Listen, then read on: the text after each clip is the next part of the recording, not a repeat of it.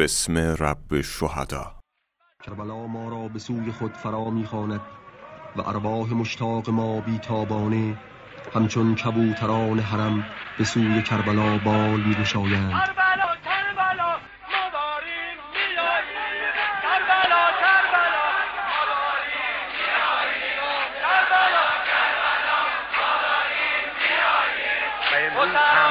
بهترین درود سلاممون را نثار شما عزیزانی می‌کنیم که عازم جبهه های نبرد هستید و آن عزیزان سنگرنشینی که در این وضع امروز دارند. سلام.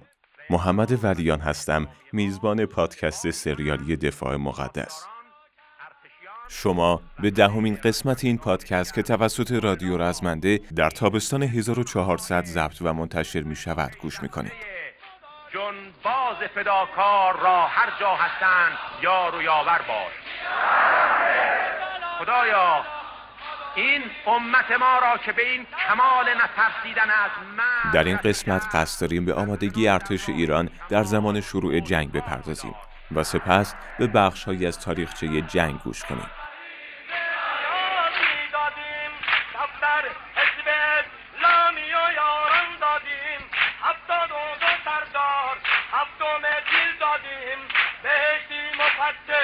ها مصطفی خمینی رجایی با هنر ها دادیم دست صدوقی اشرفی مدنی ها دادیم در اپیزود قبلی بخشی از کتاب پیر رازو رئیس مؤسسه تحقیقات استراتژیک در پاریس را درباره ارتش عراق خواندیم. در این قسمت قصد داریم به بخشهایی از کتاب که به ارتش ایران پرداخته است گوش کنیم.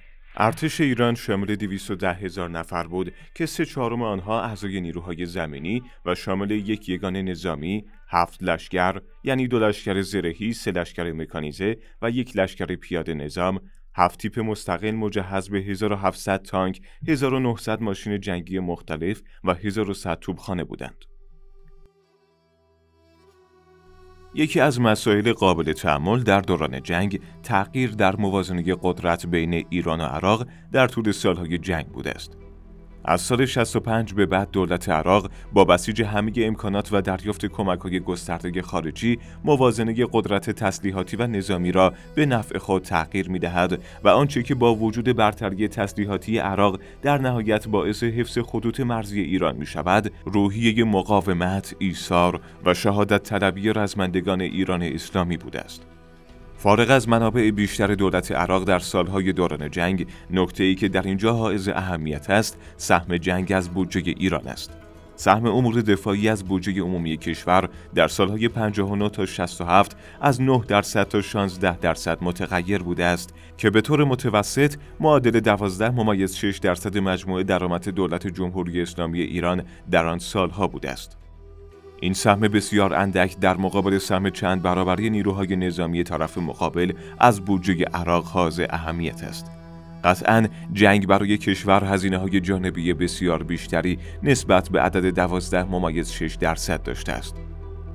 اما در بحث حمایت لجستیک جنگ سهم پایین 12 ممیز 6 درصد امور دفاعی از کل بودجه عمومی نشان می‌دهد با وجود تاکیدات فراوان حضرت امام رحمت الله علیه مبنی بر در رأس امور بودن جنگ. جنگ برای سیاستگزاران مالی و بودجه‌ای کشور در رأس امور قرار نداشته است. نیروی هوایی که برای سالها نیروی نخبه ارتش شاهنشاهی تلقی می‌شد 421 هواپیما که در 23 اسکادران در 9 پایگاه هوایی مستقر بودند در اختیار داشت. به دلیل کمبود خلبان، قطعات یدکی و ضعف در امور نگهداری فقط نیمی از آنها قابلیت حضور در عملیات داشتند. تناقض آمیز است که نیروی هوایی مقادیر قابل توجهی ذخایر قطعه یدکی و مهمات در اختیار داشت. اما این ذخایر به وسیله سیستم کامپیوتری پیچیده در چندین منطقه دورافتاده در کشور پراکنده شده بودند. سیستمی که به وسیله مهندسان آمریکایی طراحی شده ولی به دلیل فراخوانده شدن آنها به ایالات متحده ناتمام مانده بود. در این میان تکنسیانهای ایرانی خود را مسئول انبارگردانی مقادیر زیادی تجهیزات دیدند که نه فهرست اقلام و اصلاحات آن را در اختیار داشتند و نه نقشه ای مربوط به آنها را. از آن بدتر بسیاری از تکنسیان های قدیمی ترک خدمت کرده و آنهایی که مانده بودند خود را وقف وظیفه ای با هراس بی پایان کرده بودند تا سیستم مدیریتی منسجمی ایجاد کنند. اما زمانی که جنگ میان عراق و ایران آغاز شد آنها فاصله زیادی تا پایان کار داشتند. امتیاز اصلی نیروی هوایی چهار بوینگ 747 با قابلیت تبدیل به پستهای فرماندهی هوایی و ده بوینگ با قابلیت سوخت رسانی بود. امری که به خلبانای ایرانی اجازه می دهد بسیار پیش از همتایان عراقی خود در آسمان باقی بمانند و در صورت نیاز به عمق خاک عراق هجوم ببرند. تجهیزات سبک نیروی هوایی و نیروی زمینی شامل 800 هلیکوپتر بود که از این مقدار فقط یک سوم از قابلیت حضور در عملیات برخوردار بودند. سیستم دفاع ضد هوایی متشکل از 60 پادگان مجهز به موشک‌های زمین به هوا و مسلسل‌های واکنش سری بود. شبکه شناسایی هوایی گرچه بسیار مدرن بود اما همچون نیروی هوایی از معضل فقدان کنترل و نگهداری به وسیله متخصصان رنج می‌برد.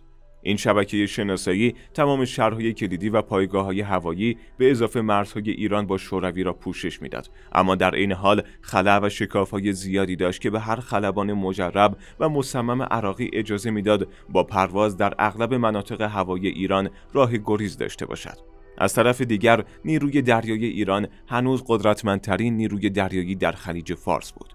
این نیرو سه نابودگر، چهار ناو محافظ، چهار رزمنام مجهز به توب، نه قایق موشک انداز به اضافه سه قایق دیگر که به فرانسه سفارش داده شده بود، پنج کشتی جنگنده در زمین و دریا، ده کشتی امدادی، سی و پنج هلیکوپتر و همچنین 26 قایق سبک گشت زنی شامل 14 هواپیمای آبنشین که قابلیت حملاتی ویرانگر به سکوهای نفتی دشمن داشتن در اختیار داشت. این کشتی ها عموما در پایگاه دریای ایران در بندر عباس در کنار دریای عمان و بوشهر در کرانه خلیج فارس پهلو گرفته بودند. ساختار نظامی نیروهای ایرانی الهام گرفته از سیستم آمریکایی و بریتانیایی بود. فارغ از جنبه های کمیتی، ضعف های کیفی ارتش انقلابی ایران نیز باید مورد تاکید قرار گیرد. امور اجرایی بیش از حد معمول سیاسی شده بود. حضور مقامات سیاسی قدرت ابتکار عمل افسران نظامی را مختل کرده بود. تغییرات گسترده در مناسب بالای نظام توسط بنی صدر و اصحاب وی.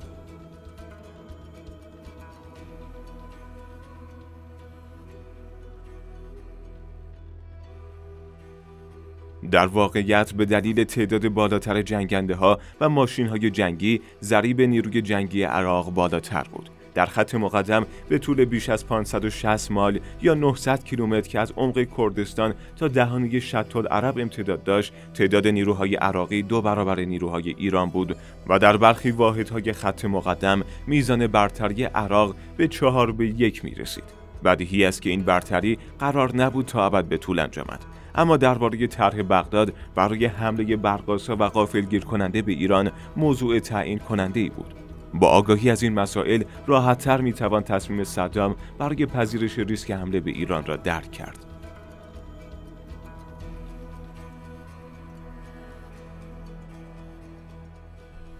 تاریخچه جنگ 8 آذر 59 نیروهای مردمی تجهیز نمی شوند. بنی صدر می‌گوید جنگ علم و تخصص می خواهد. سوال جدیدی در سطوح بالای مقامات مطرح است. آیا سپاه باید در جنگ حضور داشته باشد یا فقط برای مقابله با ضد انقلاب است؟ این در حالی است که این نهاد تا به حال با وجود شرایط بد کشور در جنگ تجهیز نشده و در عملیات شرکت داده نمی شود. اما فرماندهان جوان سپاه معتقدند وظیفه این نهاد دفاع از انقلاب است و با همه وجود باید در جنگ حضور داشته باشند. فشار جنگ هر روز بر مردم بیشتر می شود. از طرفی با اشغال خرمشهر، محاصره شهرهای مختلف و بمبارانهای بیرحمانه شهرهای مرزی، خانواده های زیادی آواره می شوند.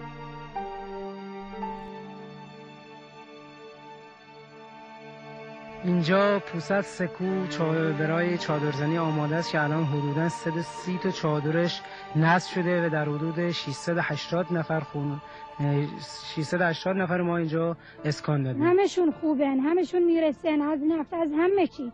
فقط کمی آب همین پودر مثلا تاییت مثلا کفشی لباسی برای بچه دبیرستانی سعید. سعید اهل کجا هستی؟ آبادان. اه، کجا آبادان؟ جابن ازگه هشت چند روزه اومدین الان اینجا؟ حالا میشه پنج روزه. اینها در راه اسلام و جنگ در اسلام اینطور آواره شدند اینها را باید مثل خودتون و مثل اولاد خودتون بدانید و اونها را مثل مهمان عزیز مهمانداری کنند و دولت هم باید جاهایی را برای اینها معین کنند و اونها را حفاظت کنند جو عمومی جامعه به این امر تمایل داشت که اگر ارتش دارای روحی تهاجمی باشد می‌تواند با بهرهگیری از امکانات موجود دشمن را شکست داده و آنها را از سرزمین های اشغالی اخراج نماید. ولی سکون و رکود در این زمینه قابل توجیه نبود. فشار علما و مردم به فرماندهان نظامی برای انجام عملیات آفندی افزایش یافت. 26 آذر 1359 بنی صدر بر اجرای یک عملیات آفندی تاکید می کند. بنی صدر به هر ترتیبی که امکان داشته باشد چون این طرحی را تهیه و اجرا کنید. من دیگر در مقابل نظرات و خواسته های مردم و رهبران مذهبی قدرت مقاومت ندارم. یا باید طرحی را تهیه و اجرا کنید و یا اینکه بروید در رسانه های گروهی صریحا علت عدم امکان اجرای عملیات آفندی را برای مردم توضیح دهید. 15 دی ماه 1359 بنی صدر عملیات نصر را پای ریزی می کند. عملیاتی که مردم به نام هویزه می شناسند.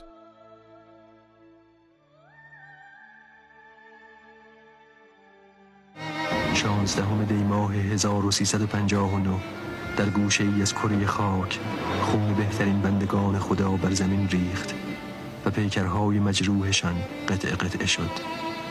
آن روز حسین علم الهدا و یارانش به کاروان آشورا ملحق شدند و حسین علم الهدای شهدای هویزه شد. حدیث آشورای هویزه را از شهید بختیاری و دیگر یاران علم الهدا که اکنون بیشتر آنان به خیلی شهیدان پیوسته اند باید شنید. هرچند این حدیثی است که در وصف آید. برنامه پیشروی آوازه به این صورت بود که ما به صورت دو گردان دو گردان 150 نفری که گردان با برادر حسین کلاکش فرمانده گردان ما بود با ارتش هم هماهنگ بودیم و به یکی از گردان های ارتش رفتیم. صبح ساعت ده روز 15 ده 59 پیشروی شروع شد که اون گردان جز تیپ یک قزوین بود. و در تیپ قزوین واقعا افراد بسیار مؤمن و بسیار معتقد به جمهوری اسلامی برادران ارتشی بودند که وقتی که ما پیشروی با برادران شروع کردیم حتی برادرها به ما رویه می‌دادن که می‌گفتن ما عراقی ها رو می‌کنیم بیرون عراقی ها چیزی نیستن انشاءالله چند روز دیگه در مرز مستقر میشیم. و پیشروی شروع شد. پیشروی شروع شد تا ساعت چهار چهار و نیم پنج بعد از ظهر که در حدود 22 کیلومتر ما پیشروی کردیم. و در این پیشروی تلفات ما فقط دو تانک بود و تعداد نفرات بسیار کم. و در این پیشروی ما در حدود 800 تن نیروهای عراقی به اسارت گرفتیم و تعداد زیادی تانک نفربر و ادوات زره دیگه از دشمن نابود کردیم و از بین بردیم. از شب قبل از پیشروی بگم همون پیشروی که 2000 تا اسیر گرفتیم. شب قبلش حسین همه ما رو جمع کرد. گروه بندی کرد دسته بندی کرد. مسئولیت های هر کس بهش گفت سلاحاشون رو بهشون داد و گفت که صبح زود بلندشن خودشون رو به همین نظم آماده کنن. صبح زود بعد از نماز دیگه نخوابیدن بچه ها خودشون رو آماده کردن توی صف شدن و با صف رفتیم تا جلوی جلو تا خط اول. پیاده. حسین عقب مونده بود که بقیه رو نظم بده و با ارتش هماهنگ بکنه. ارتش پشت سر بود. سپاه هویزه و بقیه گروه برالی گروه برادران بلالی بودن و بقیه برادران که بودن پیاده جلوی ارتش بودن. صبح زود حدود ساعت نه و نیم بود که حمله شروع شد. بعد همه ما بچه های هویزه بچه های اهواز که در هویزه بودن همه قرار گذاشته بودیم اگر احیانا اتفاقی افتاد اگر حمله ای شد اگر خطری پیش اومد فورا چند نفر دست و پای حسین رو بگیرن و حسین رو ببرنش توی سنگر. چون می‌دونستیم که حسین توی سنگر برو نیست. حسین کسی نیست که بره قایم بشه یا بخواد فرار بکنه. گفتیم به زورم که شده این حسین رو نگرش بداریم. چون حسین کسی بود که نه تنها برای اهواز برای خوزستان برای کل ایران به در می‌خورد. حسین رو صد درصد ما بهش احتیاج داشتیم. و می‌تونم بگم با از دست دادن حسین ما یه شکست خوردیم. شهادت حسین برای ما یه شکست بود. اگر برای خودش افتخار بود ولی برای ما یه شکست بود.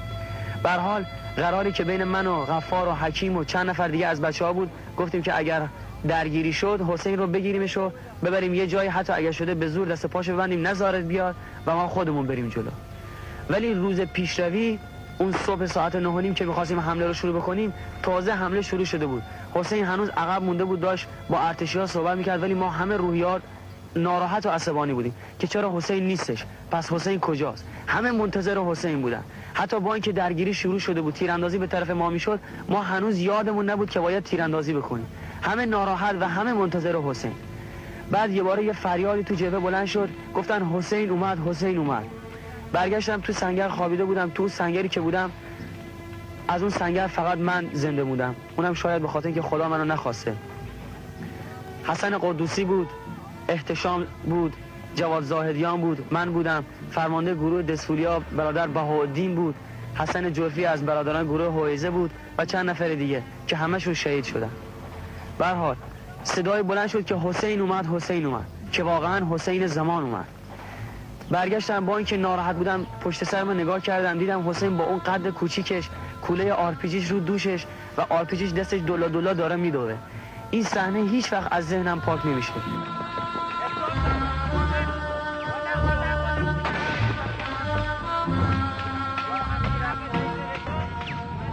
اونجا شجاعت ارتش رو می‌خوام در اونجا بگم. که اون روز اول ارتش شجاعتی از خودش نشون داد که جدا قابل تعریفه. جدا قابل تعریفه. ما پیاده جلو بودیم. سنگر به سنگر پیش می‌رفتیم. ارتش قرار بود سنگرها رو به طور ضربه‌دری جلو بیاد.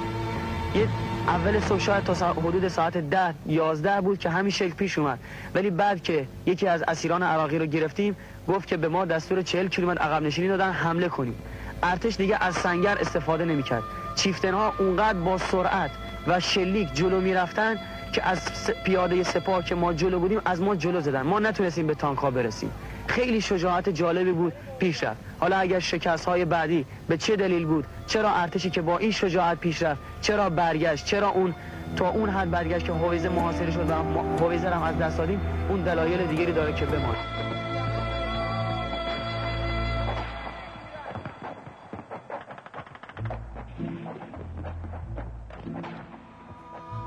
واقعا معلم معلم شهید باید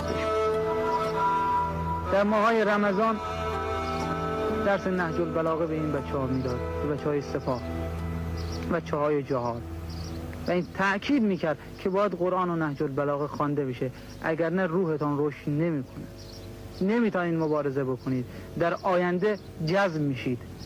جذب گروه میشید. جذب مسائل دنیایی میشید. جذب مسائل پست دنیایی شما باید رشد بکنید با نهج البلاغه و قرآن. و این تاکیدش بود. ایشون در اون جریان هویزه هم که در ابتدای حمله با بقیه برادر از جمله برادر عزیزمون فرزند آقای قدوسی پیش می رفتن و در یک حلقه محاصره که قرار می گیرن و شهید میشن مقاومت عجیبی از خودش نشون میده. بعد از اون جریان یک روز بعد از اون جریان که من خدمت امام رسیدم و مسائل رو گفتم و گفتم که این برادرها چقدر آدمای خوبی بودن چقدر صداقت داشتن چقدر تقوا داشتن و گفتم که برادری بود به نام حسین علم الهدا ایشون واقعا تقوا و در زمینه مسائل فلسفی و فقهی خیلی وارد بود. امام شروع کرد به اشک ریختن و حتی من خودم هم این مقدار خجالت کشیدم که چرا این بار مشکلات و این شهیدها را جلوی امام گفتن که باعث ناراحتی امام شد. ولی واقعیتی بود که این برادر که از میان ما رفت و برای همیشه در تاریخش جاویدان شد یکی از نوادر برادران سپاهی و افراد بالای خوزستان بود که انشاءالله بقیه برادران دیگران نیز چنین نعمتی خداوند شامل حالشون بگردن اون شبی که خبر شهادتش به بچه های سپاه رسید واقعا یک غم بزرگی در ما و دل ما نشست. که چه مهره از دست دادیم چه یار با وفای امامی از دست دادیم چه یار با وفای روحانیتی از دست دادیم چه یار با وفای اسلام و قرآن.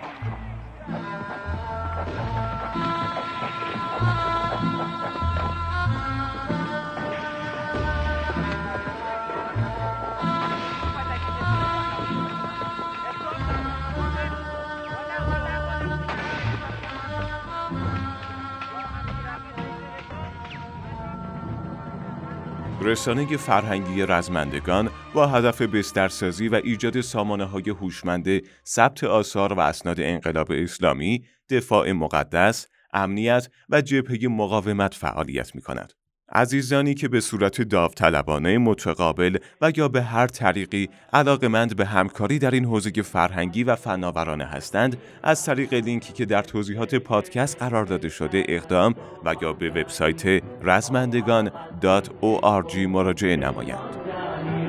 مرکز در دست و کانون شراب. شال ساز و شال سوز و شال کار افت یک صحرا جنو در چنگ دور یک نه یک در آهنگ دور نغمه را زیر و گه بم می کند هر معنی آتش فراهم می کند کرده خود را میزبان شعله ها.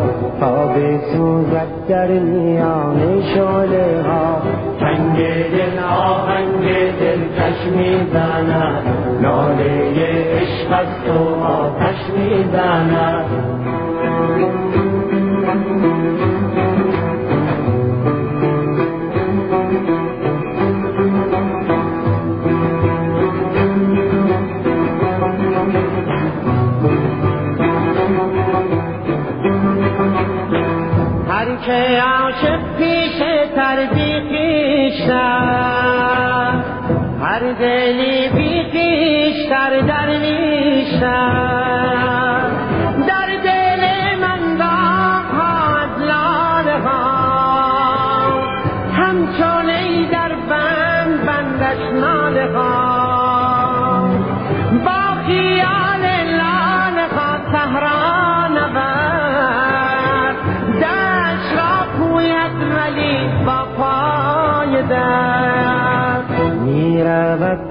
تا سرزمین عشق و خون.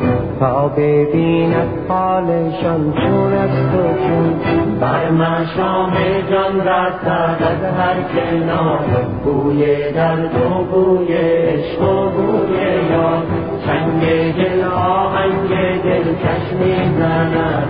ناله عشق است و آتش می‌زند.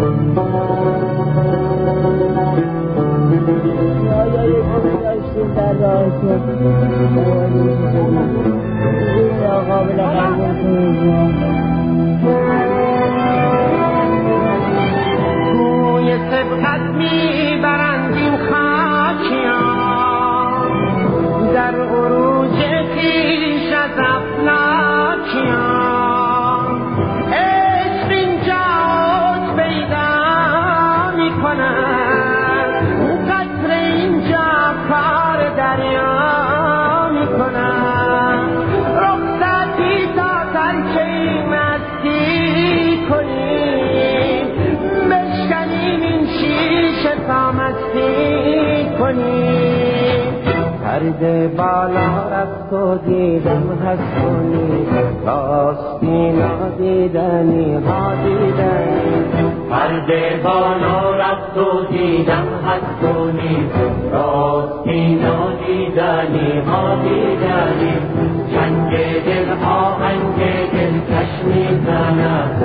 ناله عشق است و آتش می‌زند. پرده بالا رفت و دیدم هستونی راستی نادیدنی ها دیدنی چنگ دل آهنگ دل کش می‌زند.